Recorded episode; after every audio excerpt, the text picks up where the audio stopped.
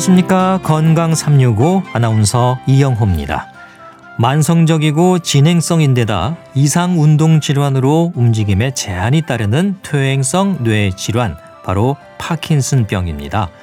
걸음이나 손동작 그리고 말도 느려지고요. 표정이 없다는 말을 듣기도 합니다. 식사나 옷 입기와 같은 일상의 불편도 이어지는데요. 증상이 서서히 시작되면서 조금씩 진행되기 때문에 발병의 시작점을 알기도 어렵다는 지적입니다. 상태에 따른 적절한 치료를 통해서 생활에 불편이 없도록 도움을 주는 방법을 찾는다고 하는데요. 파킨슨병 진단과 치료 방법, 또 가족의 이해와 배려가 필요한 부분은 없을지도 살펴보겠습니다. 그리고 나이가 들수록 우리 몸이 늙어가고 약해지는 건 자연스러운 변화일 텐데요. 노인병 증후군으로 불리는 증상들도 있어서 그 부분에 대해서도 알아보겠습니다. 건강 365 최성수의 그대와 함께 걷다 보니로 시작하겠습니다. KBS 라디오 건강 365 함께하고 계십니다. 파킨슨병은 퇴행성 뇌 질환, 이 치매 다음으로 흔한 질환으로 알려져 있습니다. 만성적인 진행성 이상 운동 질환으로도 설명되지요. 이 질환에 대한 설명만으로도 움직임과 관련한 문제들을 짐작할 수 있는데요. 나이 들어서 그렇다는 생각에 방치되는 부분은 없을지 필요한 검사도 있지 않을까 싶은데 가톨릭대 은평성모병원 신경과 윤하영 교수에게 도움 말씀 들어보겠습니다. 교수님 안녕하십니까? 네, 안녕하세요. 네, 이 평균 수명이 길어지면서 이 파킨슨병 진단받는 분들도 늘지 않을까 싶은데 실제 어떻습니까? 아, 네, 맞습니다. 예. 국내 파킨슨병 유병률은 1만 명 가운데 두세 명꼴로 아주 높지는 않지만 60세 이후 발병률은 6배 가까이로 급격히 증가하고 있거든요. 예. 약 20년 뒤에는 한 1,400만 명이 넘는 환자가 발병할 거로 예측되고 있습니다. 그래서 알츠하병이랑 함께 관심을 가져야 될 뇌신경 퇴행성 질환입니다. 네, 앞으로도 점점 더 늘어날 수 있다는 건데요. 네. 파킨슨병 하면 이 방송을 통해서 이제 뭐 익숙한 점도 많이 있습니다. 예. 퇴행성 뇌 질환, 진행성 이상 운동 질환 이렇게 이제 설명이 되던데요. 이 구체적으로 어떤 병입니까? 뇌신경 퇴행성 질환이란 쉽게 말해서 뇌에 있는 신경세포가 서서히 소실되면서 발생되는 것을 말합니다. 네. 우리 뇌 속에는 신경 전달 물질이라는 게 있는데 그 중에서 운동 기능을 조절하는데 꼭 필요한 게 도파민이거든요. 네. 파킨슨병은 중뇌에 위치한 흑질이라는 부위에서 도파민을 분비하는 신경세포가 여러 원인으로 서서히 소실되면서 몸이 느려지는 서동증, 안정시 떨림, 근육 강직 등이 발생하는 질환입니다. 네, 신경 전달 물질 도파민이 줄어드는 에, 그런 병이군요. 네. 어, 뭐 특징 잠깐 말씀해 주셨는데 어, 이 파킨슨병으로 진단할 수 있는 특징적인 증상들이 있겠죠. 네네. 몸이 천천히 느려지니까 환자나 환자 가족들이 보기에는 걸음이 굼떠진다고 느끼고 가만히 있거나 수저질할 때 손이 떨린다고 말씀들 하십니다. 예. 저희가 신경학적 검사를 할 때는 금강직이나 자세 불안 정도 있는지 함께 보게 됩니다. 네, 여러 가지 이제 행동 특이 증상들을 보고 판단을 하게 되는 거군요. 네. 예. 이 파킨슨병 진단을 받은 분들 중에는 오히려 주변에서 어, 뭔가 좀 이상하다.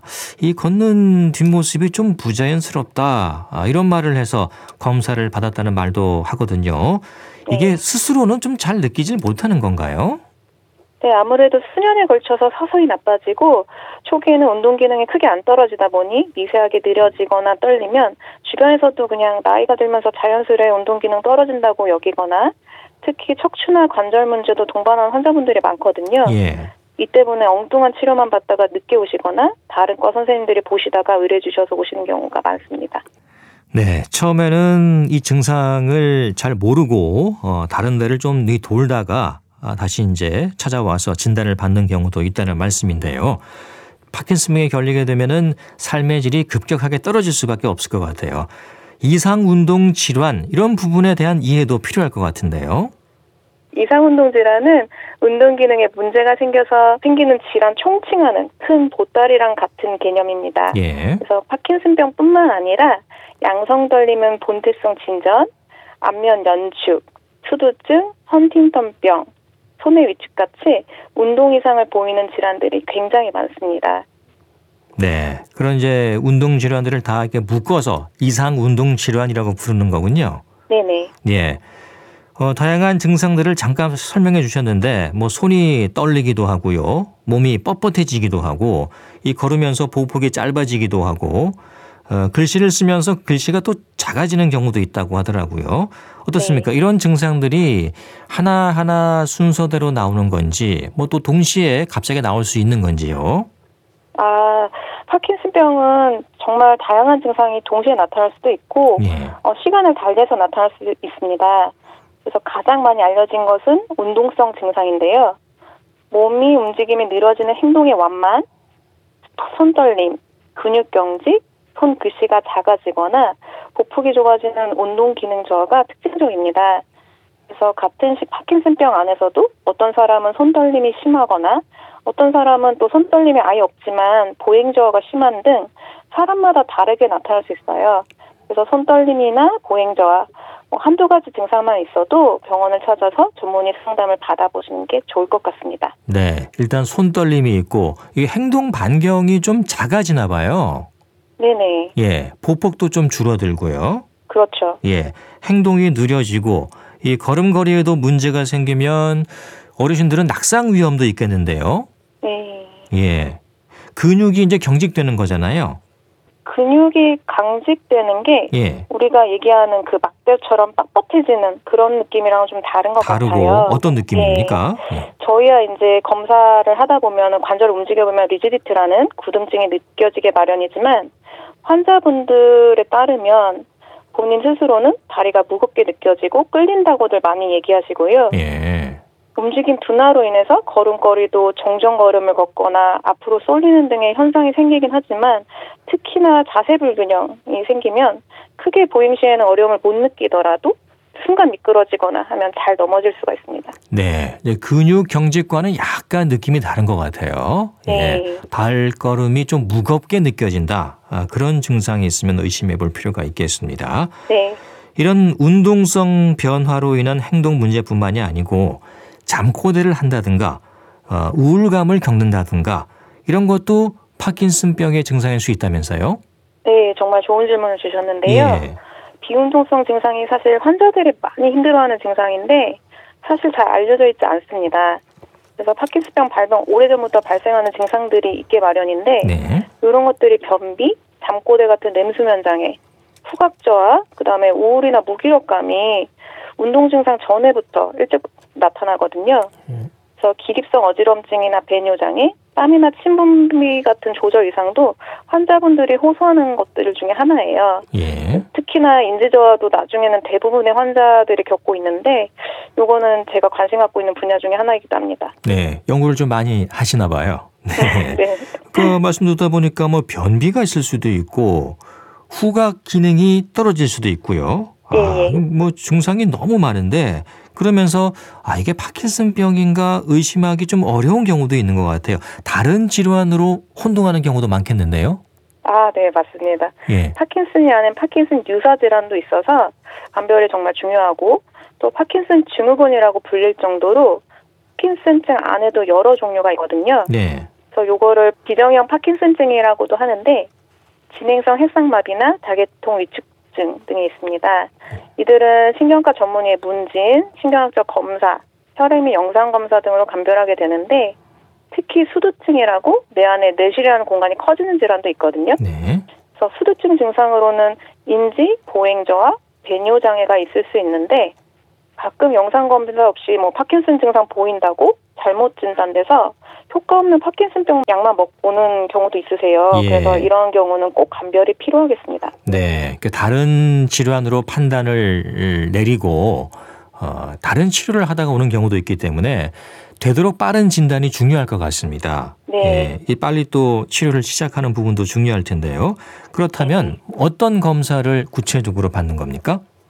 어, 처음 만날 때 첫 인상부터 중요하듯이 이제 진료실에 들어온 순간부터 신경과 전문의는 이제 진료를 보게 되는 거거든요. 그래서 아. 환자의 표정이나 걸음걸이부터 보고 예. 그다음에 이제 문진 언제부터 어떤 증상이 시작돼서 어떻게 진행되었는지를 묻게 됩니다. 음. 그리고 과거력이나 현재 복용 약물 등도 꼭 확인하는 게 중요하고요. 예. 이어서 신경적 검진을 하게 되는데 이거는 양팔을 들어보라, 어디를 따라서 봐주시라, 걸어보라고 하면서 진행하게 됩니다. 예. 그 다음에 이제 혈액 검사, 뇌영상 검사, 그리고 저는 신경심리 검사도 꼭 해서 인지 저하나 우울, 무기력증이 있는지 확인하게 됩니다. 네. 그 환자가 문을 열고 들어오는 순간부터 바로 판정이 들어가는 거군요. 네네. 어허. 들어올 때 어떤 게딱 느껴지십니까? 파킨슨병 환자 같은 아, 경우에는? 파킨슨증인 경우에는 네. 표정이 조금 사라지는 예, 표정이? 표정 저하가 보이게 될 수 있고요. 예. 그다음에 보행 양상도 파킨슨증뿐만 아니라 수두증도 조금씩 특징적인 부분들이 있습니다. 음. 그런 것들부터 네, 확인하게 됩니다. 네, 이 다른 질환으로 오해하는 경우가 많다고 하셨는데 혹시 뭐 뇌졸중하고도 비슷한 측면이 있지 않습니까? 이게? 아, 네, 뇌졸중 같은 경우는 보통 편측만 오기 때문에 예. 보행저하가 있더라도 파킨슨증은 조금 다른 양상을 보이게 됩니다. 아. 네, 그런 것도 이제 아무래도 신경과 전문의들이 보기, 보면서 판단하게 되고요. 아, 그렇군요. 그 한쪽으로 조금 신경장애가 온다는 거군요. 예, 뇌졸중의 경우 뇌졸중의 경우에는 그렇죠. 그런 차이가 있다는 거고. 네네. 자, 이걸 보면서 이제 잘 판정을 내려야 할 텐데 영상 검사도 한다고 하셨어요. 네네. 어, 그때 이제 봤을 때 어떤 변화로 이런 파킨슨병을 진단하게 되는 건가요? 병원마다 시행하는 영상 검사 개수는 다를 수 있습니다. 네. 그렇지만 기본적으로는 도파민 신경에 있는 도파민 운반체 밀도를 영상으로 찍어보는 페트CT 검사가 있거든요. 네. 페트 영상 검사를 해서 기능적으로 떨어져 있지는 않는지 보고 그다음에 구조적 이상을 확인할 수 있는 자기 공명 영상 검사 MRI라고도 하죠. 네. 이걸 살펴봐서 파킨슨병 유사 질환을 감별하게 됩니다. 음. 그리고 파킨슨증 안에서도 어떤 아형이 의심된다 그런 것들을 좀 알 수가 있는데요. 영상 기술이 정말 많이 발전하긴 했지만 아직까지는 영상 검사 하나만 찍어서 알 수는 없습니다. 때문에 신경과 전문의가 문진, 신경학적 검사 등과 함께 시행해서 종합적으로 판단하게 됩니다. 네. 그 말씀 듣다 보니까 여러 가지 많은 검사를 해야 되는 거잖아요. 예. 네. 뭐 비용적인 측면은 어떻습니까? 이게 뭐 보험으로 많은 도움을 받을 수 있는 건지도 궁금한데요. 아무래도 국가에서 희귀 질환으로 해서 많은 도움을 주고 있습니다. 음. 그래서 파킨슨병이 의심이 되면 저희가 산정 특례라는 걸 적용할 수 있거든요. 예. 그렇게 되면은 아무래도 검사하는데 많은 도움을 받으실 수는 있을 것 같습니다. 그렇군요. 자, 환자뿐만 아니고 이제 가족들도 파킨슨병에 대한 이해가 필요할 것 같습니다. 생활 환경이라든가 도와줄 부분은 어떤 게 있을까요?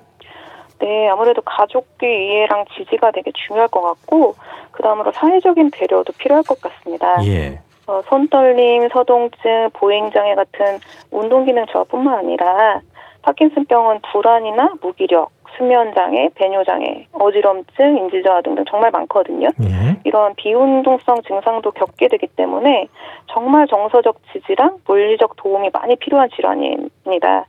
그래서 우리나라는 특히 고도의 성장을 역동적으로 해온 나라이기 때문에 모든 게 좀 빨리빨리 문화이거든요. 예. 그래서 인지 및 보행 저하를 겪는 어르신들은 정말 외출하는 것부터가 겁나고 버거울 수 있습니다.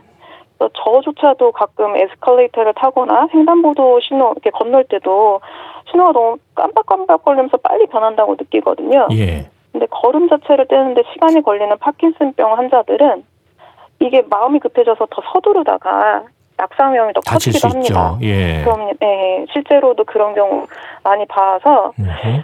좀 정말 따뜻한 마음으로 여유를 가지고 배려해주는 가족과 사회 문화가 좀 뒷받침되어야 되지 않을까 싶습니다. 네, 가족들이 또 많이 도와주고 우리 사회가 또 이런 부분들을 받아들이면서 보완해 나가야겠죠. 예. 네 근데 이게 이제 가족들이 간호하면서도 좀 쉽지 않은 부분이 분명히 있잖아요. 예. 네. 그래서 보통 어떻게 치료를 많이 하시나요? 뭐 가정 내에서 하시는 건지 아니면 어떤 뭐 시설에 들어가시는 경우도 있습니까? 어, 초반에는 음. 당연히 집에서 이제 있는 게 좋고요. 대신에 예. 중요한 부분은 집안에서 낙상 위험이 좀 높아지기 때문에 잘 넘어질 경우 다치지 않게 환경을 좀 조성하는 게 중요할 것 같습니다. 음. 그래서 우리 어린아이들이랑 똑같거든요. 어린아이도 걸음 마 시기에 이제 다 넘어지면 다칠 수 있기 때문에 예. 이제 화장실이나 이런 데 미끄럼 방지 스티커를 붙인다든지 아니면은 뭐 탁자, 식탁이나 이런 데 모서리에 조금 그 완충제를 좀 붙인다든지 이런 식으로 넘어졌을 때도 다치지 않는 환경을 집안에서부터 도움을 주시는 게 좋을 것 같습니다. 네. 사실 이제 조그만 아이들한테는 보호 가드를 설치한다든가 미끄럼 방지를 한다든가 보호 울타리를 설치한다든가 이런 거 부모들이 잘 하거든요. 어르신들에 대해서도 이런 관심이 분명히 필요하겠습니다. 예. 네네. 치료는 어떻게 하는 네네. 겁니까? 예. 파킨슨병 치료는 크게 두 가지로 나뉩니다. 그래서 약물 치료 그리고 비약물적인 치료가 있는데요. 약물 치료는 기본적으로 도파민 전고체인 레보도파 경구약으로 먹어서 보충해주는 게 있습니다. 이게 깊은 뇌까지 해당 약물이 장에서 흡수돼가지고 또 전달돼야 되기 때문에 아무래도 속 불편감이나 식욕 저하 등 위장관 문제가 좀 생길 수 있습니다. 때문에 처음에는 소량을 사용해서 점진적으로 올리게 되고요. 특히 약마다 작용 시간이나 효능, 부작용 등의 차이가 있어서 저희가 환자를 보고 증상과 개선이 필요한 정도를 면밀히 상의 후에 개인에 따라서 약을 조절하면서 사용하게 됩니다. 네, 이 뇌의 신경 전달 물질인 도파민이 감소하는 거니까 도파민을 보충해 주는 약이다. 이렇게 이해하면 될까요? 네, 맞습니다. 예. 증상이 워낙 다양해서 증상에 따라서 처방되는 약제도 다를 수 있습니까? 네, 증상에 따라서 처방되는 약물들은 다양하게 쓸 수가 있습니다. 그래서 떨림 같은 경우, 그다음에 보행저하 이런 것들은 레보도파 전구체만으로도 어, 증상 효과가 있을 수는 있는데 예. 간혹 가다가 뭐 침이나 아니면은 땀 분비가 너무 심하다 이런 경우는 좀 그거를 조절해주는 약물도 따로 있거든요. 음. 그리고 손떨림도 레보도파만으로 조절이 안 되는 경우는 도파민 효능제나 아니면 베타블로커 같은 약물을 사용할 수가 있습니다. 네. 이런 약물 치료를 하면 어, 증상이 호전되는 건지 아니면은 어, 증상이 더 악화되는 걸 막는 수준인 건지 어떻습니까? 예, 안타깝지만 아직 증상을 딱 멈추거나 없었던 일로 되돌릴 수 있는 방법은 아직까지는 없습니다. 음흠. 여러 치료제들이 이제 쥐실험을 통해 곽강도 받고 뉴스에도 나오고 하는데 중요한 거는 대다수 환자에서 어느 정도 효과를 보이는지 그리고 부작용을 감당이 가능한지 이런 것들을 임상 연구를 충분히 한 뒤에 약제로 승인이 나는 거라서요. 예. 저희도 환자분들만큼이나 진일보한 좋은 약이 나오기를 기다리고 있고 또 나오면 가장 발빠르게 적용할 거거든요. 예. 그래서 너무 인터넷에서 떠도는 비방 같은 비의료적 식품이나 시술에는 현혹되지 않으셨으면 좋겠습니다. 예, 알겠습니다. 그럼 치료제도 네. 이제 계속 발전되고 있다는 거네요. 네, 그럼요. 모노클로널 항체 관련 치료제도 있고요. 네. 신부 자극술도 더 기술이 발전 중인데 아마 나중에는 AI 등의 도움을 받아서 환자가 필요한 대로 개별 맞춤으로 증상을 조절해 줄 수 있을 것도 같고요. 저는 척추 제거 사기술이나 보행 및 인지저하 관련 디지털 치료제, 친위로 기술 치료에도 관심을 갖고 있습니다. 예. 또 앞으로는 유전자 치료도 발전이 예상되기 때문에 향후 몇십 년은 정말 많은 의학 기술이 발전해 있어서 파킨슨병 치료에도 좀 진일보한 발전이 있지 않을까 싶습니다. 네, 그럼 발전을 기대하겠고요. 이제 수술이 네. 필요한 경우도 있습니까? 네, 신부 자극술이라는 수술도 있는데요. 예. 초반에 몇 년간은 파킨슨병 약제만으로도 증상이 잘 조절이 되기 때문에 이를 이제 전문의들은 허니문 피오이드 신혼 기간이라고 부르기도 하거든요. 네. 그래서 물론 신혼 때 부부가 싸우듯이 초반부터 약이 안 맞아서 네. 환자분들이 힘들어하는 경우도 계시지만 아하. 대부분은 그래도 약이 잘 듣게 됩니다. 그런데 이 시기가 지나면 수년 후에는 점점 비슷한 효과를 내려면 약을 더 자주 먹거나 아니면 다른 약물과 함께 복합적 치료를 해야 될 수 있습니다. 이때 또 한번 환자들이 아 나는 약발이 안 받는다 이러면서 다른 병원을 좀 방문해서 상담을 받으라고 하는 경우도 좀 생기게 되는데요. 예. 특히 운동성 증상이 아, 약으로도 잘 조절이 안 되는 경우는 옆에서 봤을 때도 정말 힘들어 보입니다. 제 환자들 경험을 봤을 때는 2시간마다 약을 뭐 먹어야 된다든지 심할 때는 약을 물에 타서 들고 다니면서 30분마다 마시는 분도 뵀거든요. 예. 이렇게 빠른 약효 소진으로 30분마다 몸이 굳어간다면 또는 막 몸이 너무 심하게 베베 꼬듯이 움직여서 일상생활이 힘들다면 이건 정말 상상만 해도 정말 마음이 아픈 일이거든요. 그렇죠. 이런 경우는 뇌신부 자극술이라는 수술적 치료를 고려해 볼 수 있겠습니다. 네, 뇌신부 자극술. 뭐 어떻게 수술하는 건가요? 쉽게 말해서 뇌 깊숙한 곳에 신부 쪽에 전기 자극을 줘서 운동 증상을 개선시키는 수술입니다. 음. 그래서 뇌 안쪽 운동을 담당하는 부위에다가 작은 볼펜실 크기의 전극을 넣고 흉부 쪽에는 배터리를 삽입해서 이 둘을 연결하면 전기 자극을 예. 그렇게 해서 잘 못던 분을 좀 걷게 하거나 아니면 정신없이 춤추듯이 몸을 움직이던 분이 이제 가만히 있을 수 있게 되는 그런 드라마틱한 효과를 경험할 수 있기도 합니다. 아, 그 뇌에 전기 자극을 주는 거군요. 네네. 아, 실제 그 효과가 있나 봐요. 네, 맞습니다. 근데 이게 말씀 듣다 보니까 이 뇌라는 게 굉장히 좀 민감한 신체 기관이잖아요. 예, 예. 예. 이 전기 자극을 주다가 혹시 좀 잘못될 수 있지 않을까라는 의심도 드는데요. 어떻습니까? 아, 그래도 요즘에는 예. 수술적 예. 기술이 많이 발전이 돼서 부작용을 겪는 경우는 그렇게 크진 않습니다. 알겠습니다. 이런 뇌 신부 자극술을 하면 증상의 효과가 있고 그게 계속 유지가 되는 건가요? 아니면 또 다시 한번 또 해야 되는 건지요? 아, 네. 이게 이거 수술도 이제 완치적인 목적은 아니거든요. 예. 수술에 100% 증상이 사라지고 잘 유지된다면 저희도 뭐 무조건 권유드릴 텐데 그렇죠. 아무래도 한계가 있습니다. 예. 그래서 우선 보면은 수술을 해도 인지저하나 자율신경계 이상 등의 비운동성 증상에는 개선 효과를 기대하기 어렵습니다. 음. 그리고 다른 뇌질환이 동반된 경우에는 아예 수술적 적응증에 해당되지 않을 수 있거든요. 그런 경우는 수술이 좀 어렵게 되고 또 수술하고 나서도 한 번 하고 끝이 아니라 배터리 등 기기 관리를 지속적으로 해줘야 돼요. 네. 때문에 치매나 이렇게 인지저하가 동반된 경우 그리고 혼자서 이렇게 관리가 안 되는 경우는 같이 사는 가족 보호자의 도움이 절실하거든요. 네. 뭐 예를 들어서 기기가 참 작동이 잘 안 돼, 아니면 조절이 필요해, 그럼 그때는 바로 또 병원을 오셔야 되는데 이게 보행 저하가 있다 보니까 이렇게 오시는데도 도움이 좀 필요할 수 있거든요. 예.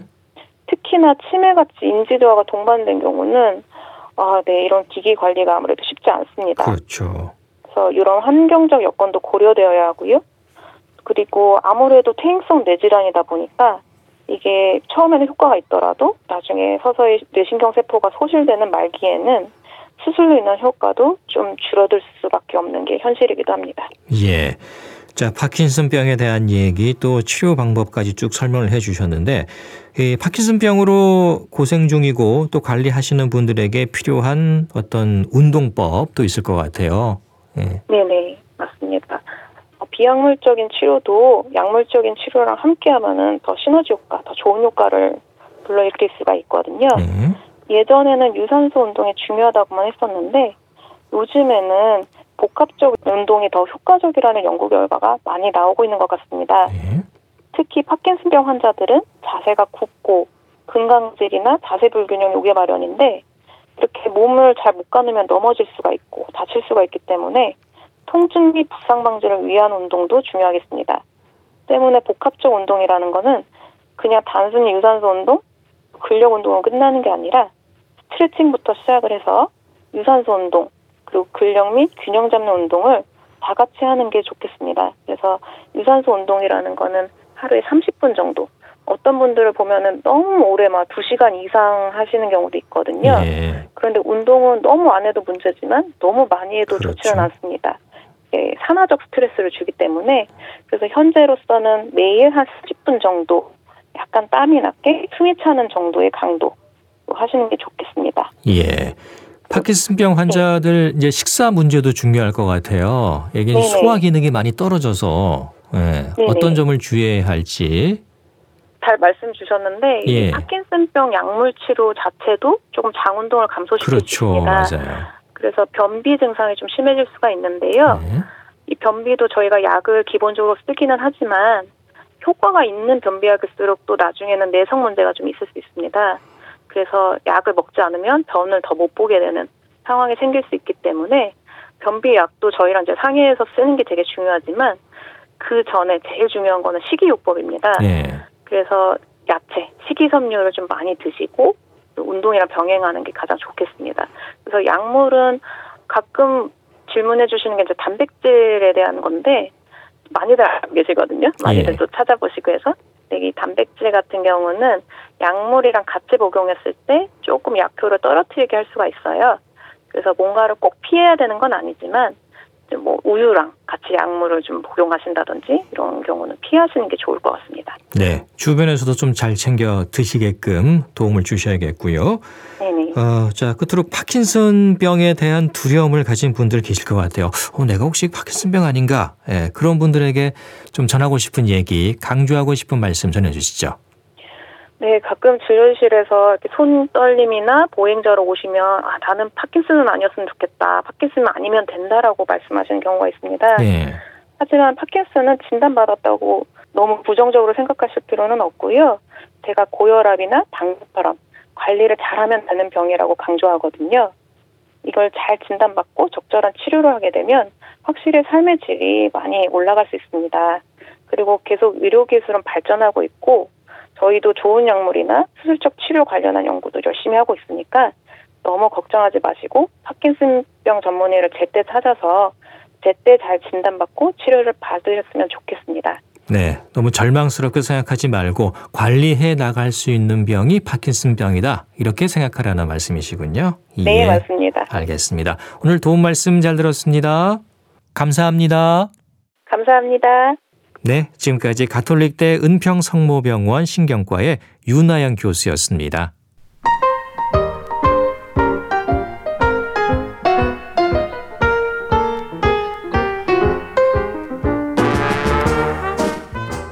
건강한 하루의 시작.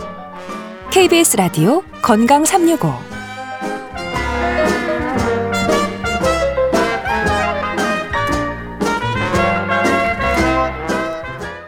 KBS 라디오 건강 365 함께하고 계십니다. 2023년의 마지막 달 12월도 어느새 중순입니다.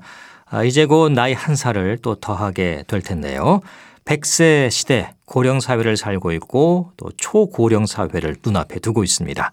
노인 건강, 노년기 건강한 삶에 대한 생각을 하셔야 할 텐데 혹시 노인병 증후군 들어보셨습니까? 이 노화로 인한 퇴행성 변화 노쇠 이 병이라기보다는 현상이지 않을까 싶은데요. 나이 들매에 대한 얘기 대한의사협회 백현욱 부회장에게 도움 말씀 들어보겠습니다. 부회장님 안녕하십니까? 네, 안녕하십니까. 네. 노인병 증후군. 이게 뭐 의학계에서는 어떻게 정의가 되고 있습니까? 사실 왜 그냥 평범하게 이 단어만 들여다보면 예. 어 노인들한테 많은 병 얘기인가 많이 발생하는 병 얘기인가 이런 것 같잖아요 그렇죠, 그렇죠? 예. 뭐 예를 들면 당뇨나 고혈압 같은 거 음, 아닌가 음, 예. 근데 사실은 이 노인병 증후군이라는 것은 노인에게 뭐 질병이나 아니면 어떤 건강 문제가 발생했을 때 발생시킨 원인과 무관하게 공통적으로 흔히 나타나는 증상의 복합 그런 네. 것을 우리가 노인병 증후군이라고 얘기합니다. 어. 즉, 한 가지 질병의 특징적인 것이나 어떤 개인에게 특징적인 것이 나오는 것이 아니고, 예. 노인이라면, 어, 이런 증상들은 누구나 그럴 수 있지 하는 그 증상을 모은 복합체인데요. 그거에 깔려 있는 것에는 여러 가지 질병이나 건강 문제가 어, 원인이 될 수 있다라는 뜻입니다. 네. 질병으로 인해서 노인에게 공통적으로 흔히 나타나는 증상, 뭐 그렇게 얘기하니까 약간 이해가 되지 않는 부분도 있는데 그렇죠. 그럼 뭐 어떤 뭐 현상들 어떤 부분들을 얘기하는 건가요? 그렇죠. 제가 조금 전에 왜 노인이라면 흔히 그럴 수 있지라는 증상 복합체라고 말씀드렸잖아요. 예. 그러면 들어보시면 금방 이해가 되셔요. 노쇠, 노쇠, 정신착란 혹은 선망 어, 헷갈려 하는 거 있잖아요. 어, 그죠? 예, 예, 예. 예, 그리고 요실금, 오줌을 요실금. 소변을 지리는 거죠. 예. 그다음에 낙상, 자꾸 넘어지는 거. 자꾸 넘어지는 거. 그렇죠. 어. 그리고 또 나이 드시면서 청력과 시력 떨어지잖아요. 근데 좀 급작스럽게 떨어질 때 노인 증후군이라 그러고요. 예. 그리고 수면 장애, 예, 또 예. 어지럼증이라든지 실신, 요창, 어. 그리고 일상생활 기능 저하라는 건 뭐 혼자서 갑자기 숟가락질을 못 한다거나 예. 화장실 가기가 어려워지거나 아침에 침대에서 일어나기가 어렵다거나 이런 걸 얘기하고요. 그다음에 식사를 잘 못해서 생기는 영양 불량, 식욕 부진 이런 증상들이 바로 나이 드신 노인들이 흔히 호소하는 증상들 아닌가요? 예. 이런 것들이 복합적으로 그냥 쫙 나타난다. 그럴 때 아. 우리가 어, 노인병 증후군이라 그러고요. 이것은 의미가 뭐냐면 노인의 전반적인 신체 기관의 기능이 떨어지니까 굉장히 취약한 상태다라는 것을 의미합니다. 네, 이런 증상들이 복합적으로 어, 합, 합해져서 나타난다. 그렇죠. 아, 네. 그렇군요. 그러니까 병이 아니고 증상 이렇게 이해하면 그렇죠. 되겠네요. 예. 그러니까 증후군이라고 저희가 증후군이다. 예. 노쇠 현상 뭐 이렇게 볼 수 있겠네요. 노쇠.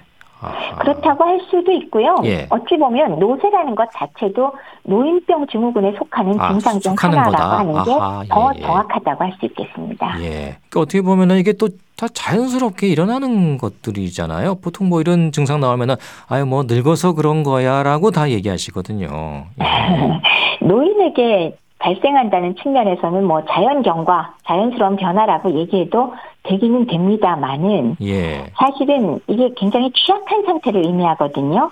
그러니까 생리적인 우리 예비능이라고 그러잖아요. 예. 그러니까 바깥에서 이게 뭐 상처를 입었건 가벼운 감기를 걸렸건 그 스트레스에 대항하는 능력이 상당히 떨어진 걸 이제 어, 예비능이 줄어서 취약한 상태다라고 하는데 사실 이 취약한 상태는 완전 정상 노화 과정이라고 하지는 않고요. 네. 저희가 좀 빨리 노화가 진행된 비정상 노화 과정으로 보고 있기는 합니다. 아, 예. 그 자연스러운 거다, 뭐 늙어서 음. 그런 거다라고 그냥 두어서는 안 되겠네요. 그러니까요. 이게 이제 좀, 네, 위험 네, 요인이 될 수도 있, 위험 요인이 될 수 있다는 거잖아요. 그렇죠, 그렇죠. 어, 네. 뭐 어떤 위험 요인들 그게 이제 질병으로도 이어질 수 있는 건가요? 그렇죠. 네. 그러니까 왜 굉장히 취약한 상태를 지금 의미하는 거다라고 말씀드렸잖아요. 예. 그렇기 때문에 그게 어떤 의미냐면 제가 조금 전에 말씀드렸듯이 젊은 사람 같으면 감기 걸렸다고 사람이 죽진 않아요. 그렇죠. 근데 예. 감기가 그냥 폐렴으로 진행되면서 아주 나빠지는 경우가 있고 뭐 예를 들면 젊은 사람이 어디서 한번 뭐 걸려서 넘어졌다고 문제가 되지는 않겠지만 노인들의 경우는 한 번 넘어진 것 낙상이 그대로 그게 완전히 자리 보존하고 눕게 되는 수도 있고 아, 예. 이렇게 비교적 별로 크지 않은 스트레스라고 생각하는 것조차도 그게 겹쳐지면 워낙 취약하기 때문에 큰 문제가 되는 것. 이런 것을 지금 말씀드린 무인병 증후군 노쇠라고 우리가 얘기를 하고요. 그렇게 되기 때문에 이런 작은 스트레스에도 쉽게 질환으로 예. 발병을 하고 그다음에 그게 아주 악화가 되기가 쉽다. 그런 상황이라고 얘기를 할 수 있겠습니다. 네.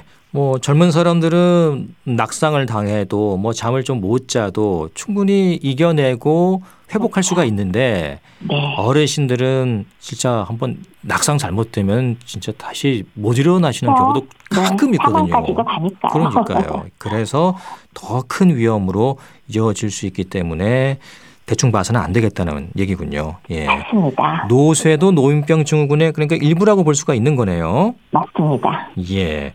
어떤 용어 정리를 좀 해두는 게 좋을 것 같고요. 노인병 증후군은요. 증상의 복합체다. 아까 말씀드린 그런 것의 복합체고 그 다음에 개인마다 원인 질환이 다를 수도 있고 원인이 여러 개일 수도 있지만 공통적으로 보이는 앞서 나열한 그런 증상들이 나오는 걸 노인병 증후군이라고 하고요. 노쇠는 기본적으로 아주 취약해진 상태로 뭐 신체의 그 생리적인 여력, 예비능이 줄어들었기 때문에 어 조금만 외부 스트레스에 노출됐을 때 매우 쉽게 중증 질환으로 진행하는 것을 음. 노쇠라고 합니다. 네, 그런 용어 정리를 딱 해주시니까 이해가 좀 쉬운 것 같습니다.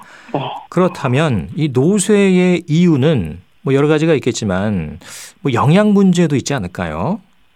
처음에 이제 노쇠를 얘기했던 그 닥터 프리드에 의해서도 그렇고 가장 주요한 위험 요인은 노쇠의 가장 중요한 위험 요인은 영양 문제입니다. 영양 만성적으로 문제. 영양 불량이 왔을 때가 가장 중요한 문제고요. 예. 문제는 그렇게 영양 불량이 온 다음에 그걸로 인해서 몸의 근육이 날아가는 근감소증이 생기고 또 근육이 전체적으로 줄어들면 또 체내 대사도 감소를 해요. 그러면서 활동성이 뚝 떨어지면 입맛이 떨어져서 밥을 안 먹고 또다시 영양 불량은 더 심해지고 이런 상황으로 돌아가는 게 바로 노쇠의 이유라고 저희가 설명을 하고 있습니다. 네. 어, 그러니까 영양 문제가 가장 크다고 이제 분석이 됐는데 영양 문제가 특히 이제 노인들에게 많이 생기는 이유는 뭘까요? 그 잘 못 드셔서 그런 건지 뭐 잘 안 챙겨 뭐, 드셔서 그런 건지 왜 그럴까요? 안 챙겨 드리는가요? 그러니까 뭐 혼자 사시는 분들이 좀 못 드신다고 그러더라고요. 주변 분의 죄책감을 완전히 불러 일으키는 용어인데요. 예. 근데 실제로 노인성으로 식욕 부진은 굉장히 잘 생길 수 있거든요. 예. 네, 어르신들 모시다 보면은 갑작스럽게 정말 아무것도 못 드시고 어 저의 경우는 뭐한 2주나 한 달 사이에 5kg, 10kg 빠져서 오는 분을 많이 만나거든요. 어, 예. 그러면 가족들 입장에서는 안타깝죠. 나는 그렇죠. 챙겨드리라고 챙겨드렸는데 음. 정말 못 드신다. 이게 바로 노인성 식욕 부진이고 몸에 만성 염증이 진행되면서 나올 수 있는 현상이에요. 그래서 대개는 그 식욕 부진에 의해서 식사를 못하는 게 가장 중요한 영양 불량의 원인이고요. 예. 기타 뭐 대사가 어떻다, 먹는 종류가 어떻다 그런 거는 사실은 약간 부차적인 거고 가장 중요한 것은 노인성 식욕 부진이 원인이라고 아. 생각을 하고 있습니다. 예. 네. 아우 나 입맛이 없다. 그게 이제 그렇죠. 이, 하나의 네. 현상으로 봐야겠네요. 그렇죠. 예. 그것도 일종의 노화의 증상이라고 보셔야 됩니다. 예. 옆에 가족들은 또 얼마나 챙겨 드리고 싶겠어요. 예. 그렇죠. 드시면 좋을 텐데. 예. 그 제가 말씀드린 부분은 이제 혼자 홀로 사시는 어르신들도 많이 계시잖아요. 그러니까 이제 홀로 사시니까 아유 대충 네. 먹고 한 끼 때우지요 이러면서 어, 잘 안 챙겨 드시더라고요, 보니까. 정말 어려운 일이고요. 네, 네, 근데 네. 그런 점에서는 제가 요새 왜 그런 봉사나 이런 거를 많이 나가면서 지켜보는데 아, 예. 옛날에 비해서는 이렇게 혼자 계시는 분한테 나오기 어려우면 집으로 음식도 배달해 드리고 그다음에 필요하면은 그 무료로 점심 제공하는 거 이런 것들이 그래도 예전보다는 많이 돼 있기는 합니다. 음. 근데 그럼에도 불구하고 역시 식사는 같이 먹어야 입맛도 도는 거고 예. 음식이 옆에 있다고 바로 먹어지는 건 아니잖아요. 그런 면에서는 노인들에 대해서 우리가 지금도 많이 노력은 하고 있지만 좀 더 많은 사회적인 요인을 좀 감안해서 지원을 해야 되지 않을까 하는 생각도 하고 있습니다. 예. 부회장님도 이 봉사활동 자주 나가시나 봐요. 아, 네. 네. 가서 이제 직접 만나시고 좋은 일도 네네. 많이 하시네요. 그렇습니다. 예. 네. 영양이 부족하다 보면 근감소증이라고 하잖아요. 그렇죠. 예. 네. 위험할 수 있겠어요. 그렇죠. 근육량이 안 그래도 나이가 들면서 감소하는 경향이 있거든요. 그런데다가 이렇게 근육이 줄어든 다음에 나이가 들면 또 복구하는 능력도 떨어져요. 예. 그리고 신체 활동도 감소하면 더더구나 근육량은 감소하고 또 나이 드시니까 성장 호르몬이나 테스토스테론 같은 호르몬이 떨어지기 때문에 원래 근육량이 감소하는 경향이 있는데 영양이 부족하면 더더구나 근육량은 더 많이 쉽게 손실이 되겠죠. 그렇겠죠. 그런데다가 이런 급성 스트레스, 그게 뭐 아까 말씀드린 가벼운 감기가 됐건 다쳤건 넘어졌건 뭐 정신적인 스트레스건 이런 것들이 겹치면 근감소증은 급작스럽게 더 심해지거든요. 음. 아주 심해지면 왜, 왜 암 환자처럼 이렇게 바짝 마른 모습의 노인들 가끔 보시잖아요. 예, 예. 이렇게 전신 소모가 돼버리는 그런 상황도 될 정도인데 이렇게 근감소증이 생기면 그 결과는 모든 장기가 기능이 떨어지면서 면역력 저하까지 오거든요. 아. 그래서 사망으로 이어질 가능성이 높으니까 요점만 얘기하면 근감소증이 심한 마른 노인은 사망률이 높고 예. 나이 드신 분들은 좀 과체중 노인이 훨씬 더 오래 산다. 따라서 나이 드신 분은 절대로 나를 타시면 안 됩니다. 예. 그러니까 적당히 이렇게 좀 살집이 있는 것도 필요하다는 말씀이시잖아요, 지금. 필요한 정도가 아니라 예. 과체중 내지는 어, 심하지 않은 비만 이런 분들이 제일 오래 사십니다. 예, 근감소증 또 네. 대사가 저하되는 문제 또 있고요. 그렇죠. 네. 어, 근감소증이 오면 활동성도 많이 떨어지겠는데요, 노인들께서. 그럼요. 예. 근육이 예. 다 없어지니까 움직이기가 더 힘들고 실제 나중엔 잘 걷지도 못하거든요. 예. 근데 그렇게 되면 근육은 더 줄어들고 또 입맛은 더 떨어지고 따라서 식사는 더 못하니까 악순환이 된다는 뜻은 바로 그런 뜻이 되겠습니다. 네, 계속해서 움직이셔야 될 텐데요, 그렇죠? 그렇죠. 예, 네. 움직이지 않으니까 활동성이 떨어지니까 근 감소증이 또더 음, 심해지고, 심해지고, 또안 네. 움직이니까 입맛도 없어지니까 영양 불균형이 더 생기고, 그러니까 그렇습니다. 이게 계속 악순환이 될 수 있겠는데요. 네. 예. 이게 계속 악순환되면은 노쇠가 되면서 앞서 말씀드린 노인병 증후군 증상이 다 나타나게 되는 거죠. 네. 자, 이렇게 되면 이제 여러 가지 질환으로도 이어질 수 있을 텐데 이 질환으로 이어질 수 있는 뭐 말씀 아까 잠깐 해 주셨는데 그 범위가 점점 더 뭐 넓어질 수 있겠어요. 그렇죠. 예. 그러니까 왜 보통은 감기로 넘어갈 때 폐렴으로 해서 폐혈증 빠지면 사망으로 갈 수도 있는 거고요. 음. 상이 돼서 못 일어나기 시작하면 욕창과 폐렴 같이 오면서 역시 감염성 폐혈증 오면서 그것도 사망으로 넘어갈 수도 있고요. 음. 어느 경우건 지금 이렇게 노쇠 상태 노인병 증후군 동반돼 있으면 가벼운 스트레스가 상당히 큰 병을 유발을 하거든요. 네. 그렇기 때문에 사실은 이제 나이 드신 분들의 감염과 이렇게 연관돼서는 가장 흔한 감염의 원인은 사망 원인이 폐렴이 굉장히 높잖아요. 예. 그래서 폐렴이 제일 많고 그거 외에 욕창이나 요로 감염 같은 것들도 역시 패혈증을 유발하면서 상당히 위험한 이유가 되니까요. 그런 것들로 어, 진행이 되기가 매우 쉬운 거죠. 네. 그럼 내가 지금 노쇠 단계인지 이 노인병 증후군에 있는 건지 뭐 판단할 수 있는 방법은 있을까요?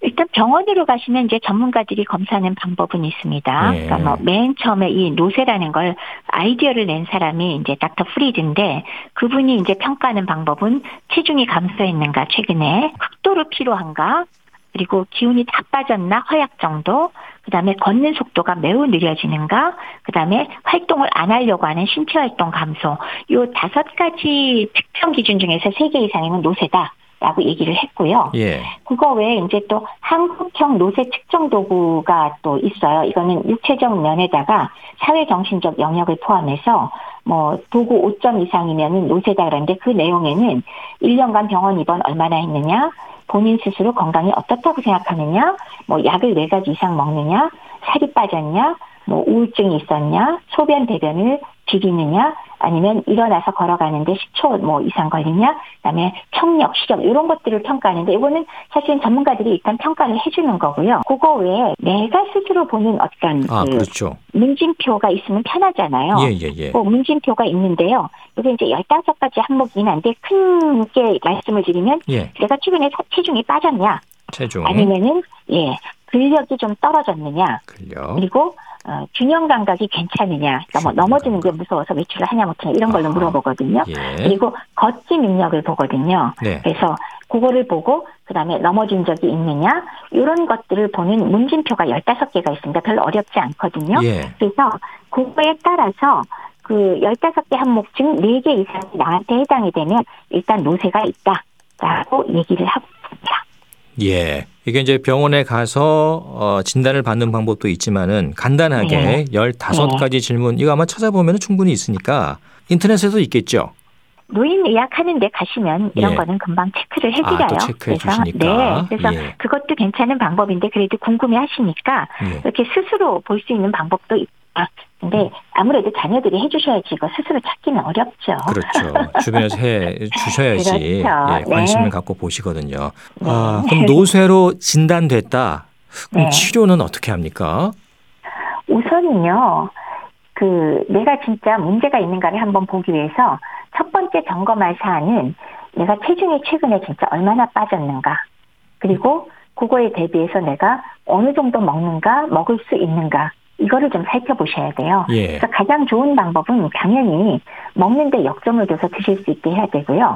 그거는 우리가 골고루 식사를 하시라라고 너무 쉽게 말씀을 드리는데 쉽지는 않죠. 그렇죠. 그래서 또 하나 이 먹는 것에 대한 방법 중에 하나는 제가 경부 영양 보충제라고 이름은 붙여놨는데 그게 별게 아니라 콧줄로 밥을 먹는 사람 용으로 만든 그런 영양액들이 있어요. 예.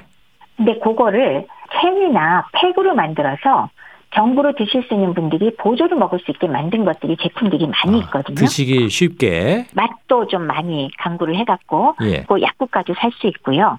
근데 그게 맛을 뭐 여러 가지 맛으로 좀 맛있게 만들었어요. 코출로 드릴 때는 우리가 맛 같은 거 신경 안 쓰잖아요. 네. 근데 요것의 장점은 뭐냐면 열량 영양소 세 가지, 단백질, 탄수화물, 지방도 다 들어있고, 그 다음에 미량 영양소인 비타민, 미네랄도 하루 필요량이 어느 정도 공급되게 있을 수 있도록 잘 들어있거든요. 예. 그리고 대부분의 평균적으로 1cc당 1칼로리가 되기 때문에 보통 팩이나 캔이 200cc 정도 돼요. 예. 그거 하나만 드셔도 200칼로리에 많은 영양소가 들어가니까 그런 거를 하루에 한 한 개나 두 개, 요 정도를 간식처럼 좀 복용을 하시면 그래도 음. 먹는 거에 굉장히 도움이 되고 또 일단 먹기 시작하면 입맛도 약간 돌아오는 경향이 있거든요. 네. 그래서 첫 번째는 먹는 거에 이렇게 좀 신경을 써주시라. 하는 게 첫 번째가 될 거고요. 네. 두 번째는 움직여야죠. 그죠? 그렇죠. 이게 예, 집안에서건 어디건 조금이라도 한 걸음이라도 걷고 진짜 저는 왜 누워 계신 분한테 농담처럼 손가락이라도 움직이라 그러거든요. 어, 예. 그러니까 왜 팔도 좀 굽혔다 폈다 발목도 운동하고 운동을 꼭 하면서 그다음에 거기에 조금 더 할 수 있다면 사실은 친구건 가족이건 말동무가 좀 있으면 좀 그렇죠, 도움이 맞아요. 될 텐데 예. 예. 그렇게 해야지 좀 도움이 될 것 같고요. 음. 그리고 나서 어, 그것 외에 뭐 만약에 이런 상황에서도 아직도 담배를 피거나 술을 드시는 분이 있다면 그거는 곤란하겠죠. 당연하죠. 그거는 예, 당연히 금주 금연하셔야 될 거고 그다음에 마지막으로는 잠을 좀 푹 자면서 어 뭐 이 정도에서 스트레스 뭐 그렇게 받느냐 싶지만 스트레스를 푸는 방법을 그래도 좀그 음. 열심히 고민을 하셔야 몸이 좀 유지가 되고 회복이 될 수가 있겠습니다. 예. 근데 이걸로 해결 안 되면 병원 가셔야죠. 그럼요. 예. 근데 그냥 또 TV만 보고 계시더라고요. 저 옆에서 이렇게 보면 예, 움직이셔야 네. 되고 사람도 좀 만나셔야 되는데 그렇죠. 정신적으로도 네. 마음적으로도 힘들어질 수 있잖아요. 예. 네, 맞습니다. 좀 어떤 말씀을 해드리면 좋을까요? 그런 분들한테. 그래서 음. 사실은 뭐 우울증이 아주 심하면 그것도 정신건강의학과 가서 약을 좀 써야 되는데 음. 기본적으로 좀 친구를 사귀는 방법을 강구를 하셔서 저는 조금이라도 외출을 해서 친구 만나는 것을 좀 했으면 좋겠고 예. 내가 즐거운 일, 활기차고 즐거운 일을 조금이라도 하실 수 있도록 격려하고 도와드릴 필요가 있다고 생각이 들고요. 예. 그다음에 마찬가지로 수면이 마땅치가 않으면 필요하면 수면제를 사용하건 어쨌건 잠을 잘 주무실 수 있게 도와드려야 될 거고요. 예. 그리고 그다음에 그 뭐라 그럴까 그 조금이라도 움직이시라. 라는 예. 게 제가 노상 드리는 말씀이거든요. 예. 그리고 잡수는 게 많이 부족할 때는 아까 그 방법은 쓰지만 그도저도 안 될 때는 병원에 한번 찾으셔서 다른 방법으로 도와드릴 게 있는지 필요하면 간혹 주사를 맞을 수도 있는지 그렇죠. 그것도 한번 알아보실 필요가 있습니다. 네, 알겠습니다. 보행기를 끌고라도 움직이는 그럼요. 게 좋을 것 같아요. 네, 예. 맞습니다. 예. 자, 말씀 여기까지 듣겠습니다. 고맙습니다. 네, 네, 감사합니다. 대한의사협회 백현욱 부회장과 함께했습니다. KBS 라디오 건강 365 박성신의 한 번만 더 들으면서 마치겠습니다. 아나운서 이영호였습니다. 고맙습니다.